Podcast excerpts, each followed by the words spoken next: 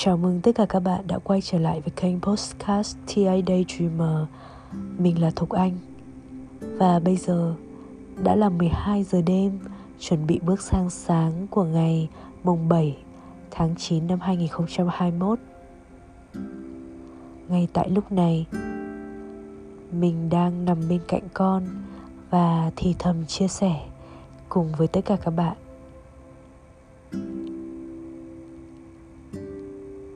Và bây giờ mình sẽ tiếp tục chia sẻ tập tiếp theo của tập đầu tiên về câu chuyện của những khó khăn và thử thách trong cuộc đời. Dựa vào tập thứ nhất, chắc hẳn tất cả chúng ta cũng đã biết một trong những cách để chúng ta có thể vượt qua những khó khăn, đó chính là nhìn nhận khó khăn và thử thách trên cuộc đời này có hai mặt, là một mặt tiêu cực và mặt tích cực. Việc đầu tiên, mỗi lần khi mà chúng ta nhìn thấy những khó khăn đến với chúng ta, chúng ta đừng chạy trốn, hãy ở lại, đối diện với chúng. Cứ cảm nhận hết những thông tin tiêu cực từ chúng đi. Và sau khi đã cảm nhận hết rồi, thì chúng ta sẽ ngồi xuống và viết ra những ý nghĩa tích cực của chúng sẽ là gì. Và bởi vì khi ghi ra được những thông tin tích cực, chúng ta sẽ ngay lập tức cân bằng lại những cảm xúc của mình và lập tức sẽ có một kế hoạch, một kế hoạch tuyệt vời để vượt qua những khó khăn đấy. Và hôm nay, ngay tại bây giờ, Thục Anh muốn chia sẻ thêm với tất cả các bạn những nhận thức về những khó khăn trong cuộc đời. Ở tuổi ba mươi hai, Thục Anh nhận ra rằng tất cả những khó khăn không phải là khó khăn mà như chúng ta vẫn nghĩ. Thực tế nó là một cơ hội. Thục Anh đã nhớ lại những câu nói vô cùng quý giá của một người thầy mà mình yêu mến. Tại thời điểm đó có thể mình chưa hiểu hết, nhưng sau này thì Thục Anh cảm nhận nó một cách rõ ràng hơn. Thầy đã nói rằng cơ hội luôn luôn ở bên cạnh chúng ta. Cơ hội luôn luôn ở xung quanh chúng ta. Chỉ có điều là chúng ta có nhận ra nó hay không mà thôi. Và ngay tại thời khắc chúng ta nhận ra cơ hội, tức là chúng ta đã sẵn sàng với nó. Chính bởi vậy, có rất là nhiều bạn hỏi Thục Anh rằng bạn đã có một cái cơ hội như thế này thì liệu bạn có nên thử sức hay không? Thì Thục Anh đều nói với cả bạn rằng nếu như chúng ta đã nhận ra đó là một cơ hội thì chắc chắn chúng ta đã sẵn sàng với những cơ hội như vậy. Và hãy tiếp nhận cơ hội đó đi. Nếu có bất cứ khó khăn nào thì chúng ta lại tiếp tục sử dụng công thức mặt tiêu cực và mặt tích cực.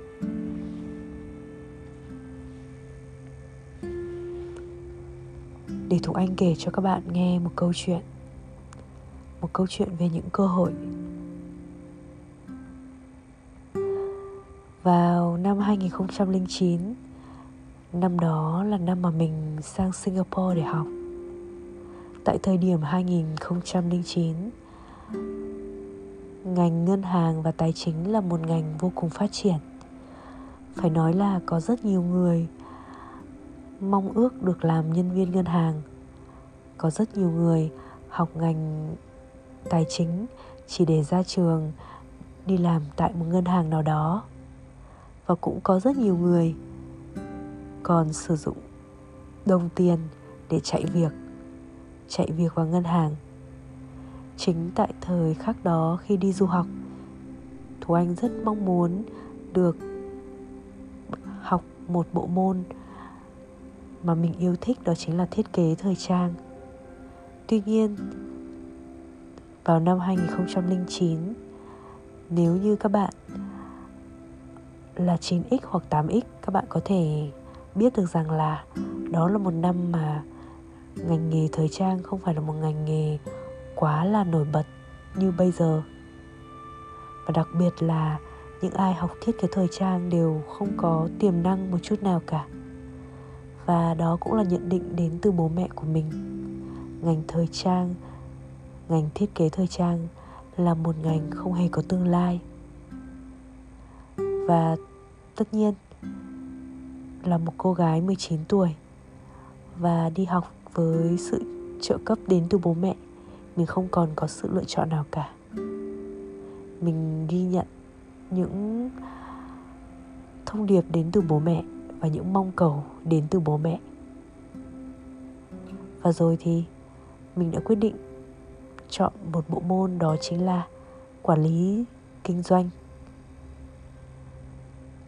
Bởi thật ra thì mình cũng không mong đợi gì, mình không hề có sở thích gì về ngành tài chính, về ngành ngân hàng. Mình khá là dị ứng với những con số.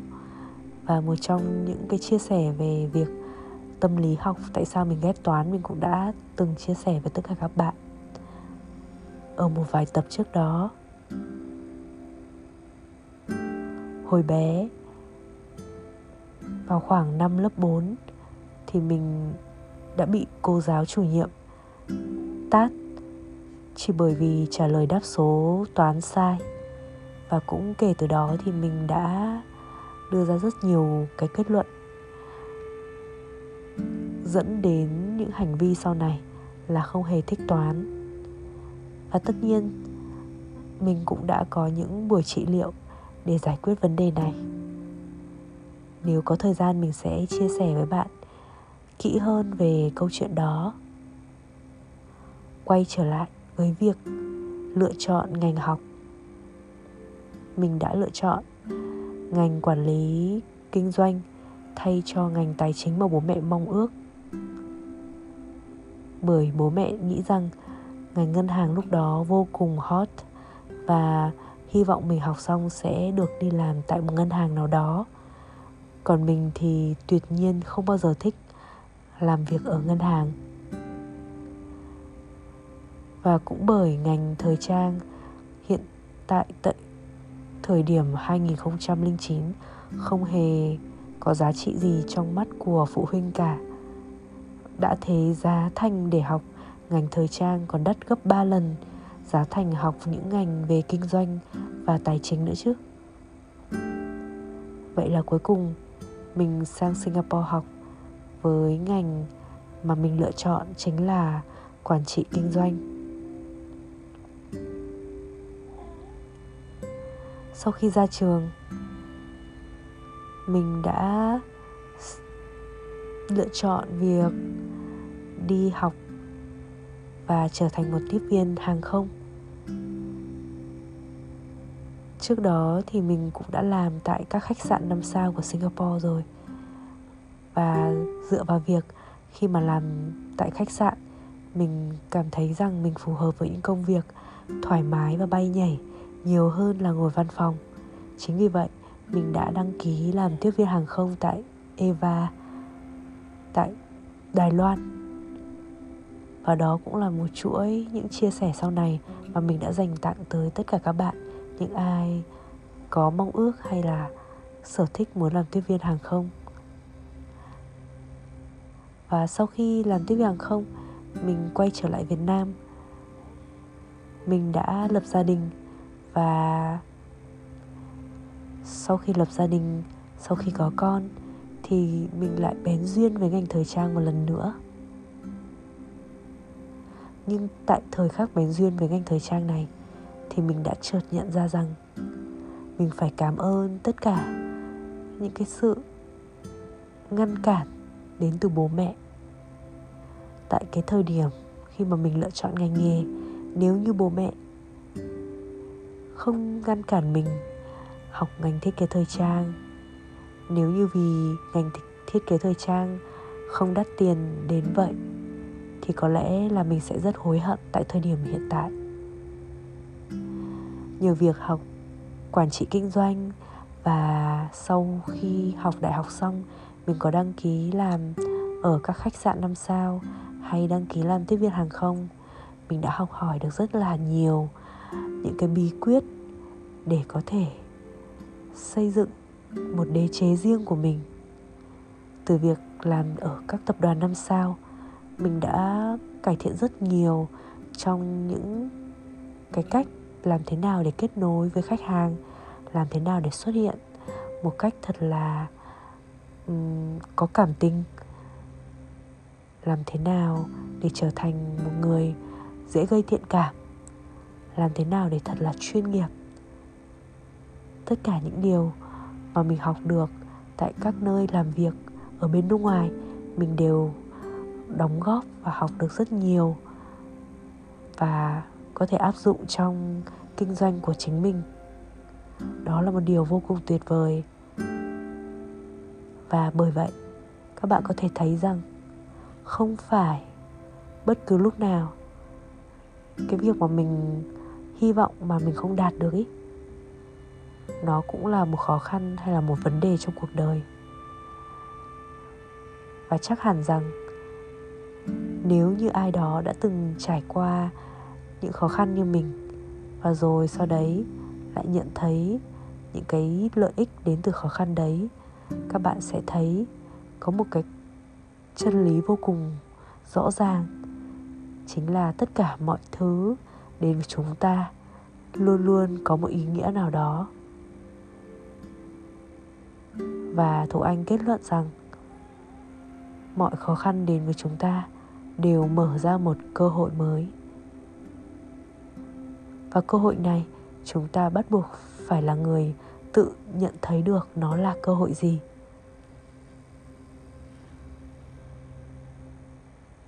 Và Thục Anh sẽ kể tiếp với tất cả các bạn một khó khăn hiện tại.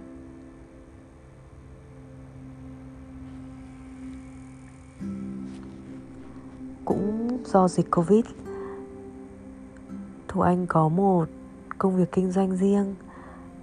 Hàng tháng bình thường có thể kiếm ra được bốn đến năm trăm triệu.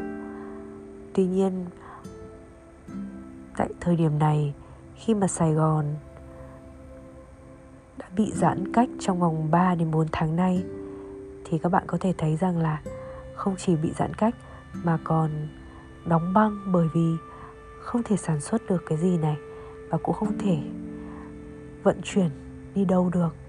Toàn bộ hệ thống shipper đã bị đóng cửa, và đó cũng là lý do ba bốn tháng nay Thục Anh không có doanh thu nhưng vẫn phải trả lương và trả tiền mặt bằng.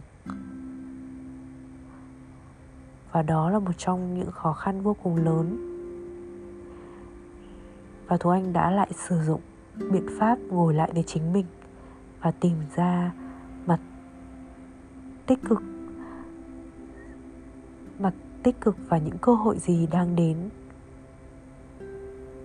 Sau khi ngồi lại với chính mình thì ngoài tất cả những cảm xúc tiêu cực, những thông tin tiêu cực mà mình đã đón nhận, thì đến tiết mục viết ra những điều tích cực, Thục Anh đã bắt đầu ngồi ngẫm nghĩ. Hẳn là căn dịch bệnh này đến cũng phải có một lợi ích nào đấy. Hẳn là việc mà mình đang làm, kinh doanh không thuận lợi, doanh thu không có, cũng có một lợi ích nào đấy. Vậy là Thục Anh ngồi và nghĩ, cũng thật là khó để có thể nhận ra, nhưng không phải là không thể. Và cuối cùng Thục Anh cũng tìm ra lợi ích mà Thục Anh có thể nhận lại được, đó chính là những bài học. Và bài học mà Thục Anh nhận ra đó chính là chúng ta cần phải học cách tích lũy và có một quỹ riêng phòng trừ rủi ro mỗi khi mà chúng ta gặp biến cố như thế này. Và điều thứ hai đó chính là Thục Anh bắt đầu lên mạng và học về cách quản lý dòng tiền của mình. Trước đây khi tiền nong còn xông xênh, mình sẽ không bao giờ nghĩ đến cách quản lý dòng tiền của chính mình. Và từ việc học về cách quản lý dòng tiền thì Thục Anh đã tìm ra một vài khóa học dạy về cách đầu tư Và Thục Anh bắt đầu cảm thấy rất là bị thu hút bởi những khóa học như vậy. Bởi vì hiện tại mình cũng đã bắt đầu có gia đình rồi, mình cũng đã có con, và việc tích lũy cho con cái, tích lũy cho gia đình là một chuyện vô cùng quan trọng. Và nhờ vào cái việc là mất đi doanh số, mất đi tiền và hàng tháng phải chi ra rất là nhiều tiền như vậy, Thục Anh đã có thêm một cơ hội. Đó là mình sẽ học thêm về cách quản lý dòng tiền. Và bài học cho mình chính là hãy tích lũy một khoản nho nhỏ, một khoản thật là đủ để dành cho những lúc thiên tai hay dịch bệnh. Vậy là những khó khăn hay thử thách trong cuộc đời của mình luôn luôn đến để cho chúng ta nhìn ra được mặt tích cực, luôn luôn đến để cho chúng ta nhìn ra những cơ hội, và cũng luôn luôn đến để cho chúng ta nhận thấy những bài học mà chúng ta cần phải học. Đó là những gì mà Thục Anh muốn chia sẻ tới với tất cả các bạn. Hy vọng rằng qua podcast này, các bạn có thể nhận ra một điều gì đó, hoặc có thể áp dụng những cách suy nghĩ của Thục Anh vào những trường hợp khó khăn của tất cả các bạn. Hãy cố gắng lên. Hành trình để Thục Anh có thể nhận ra được những kết luận này cũng khá là dài, và Thục Anh hy vọng mình có thể chia sẻ những kết luận của mình đến với tất cả các bạn, để các bạn có thể tham khảo, và nếu như có thể thì có thể áp dụng trong cuộc đời của mình. Cảm ơn tất cả các bạn đã lắng nghe, và hẹn gặp lại tất cả các bạn vào các tập podcast tiếp theo. Chúc tất cả các bạn sẽ áp dụng thành công